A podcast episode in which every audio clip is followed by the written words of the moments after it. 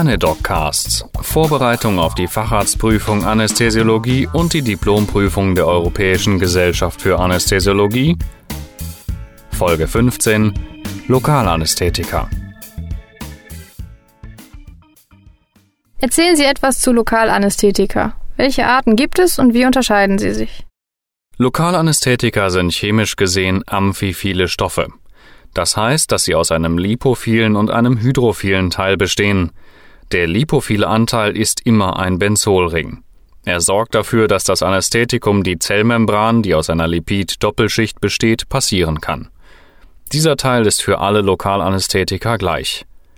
Der hydrophile Rest ist bei den Stoffen unterschiedlich aufgebaut und sorgt für die Unterschiede in Anschlagszeit, Wirkzeit und auch Toxizität. Wie sind die beiden Anteile miteinander verbunden? Das geht über eine Amid- oder Esterbindung. Darüber lassen sich die Stoffe klassifizieren in Aminoamide und Aminoester. Zählen Sie für beide Klassen bitte beispielhaft ein paar Stoffe auf. Aminoester sind zum Beispiel Prokain oder Benzokain. Heutzutage werden sie im Prinzip nicht mehr verwendet.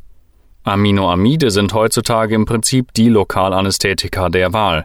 Zu ihnen zählen Lidocain, Prilocain, Mepivacain, Bupivacain.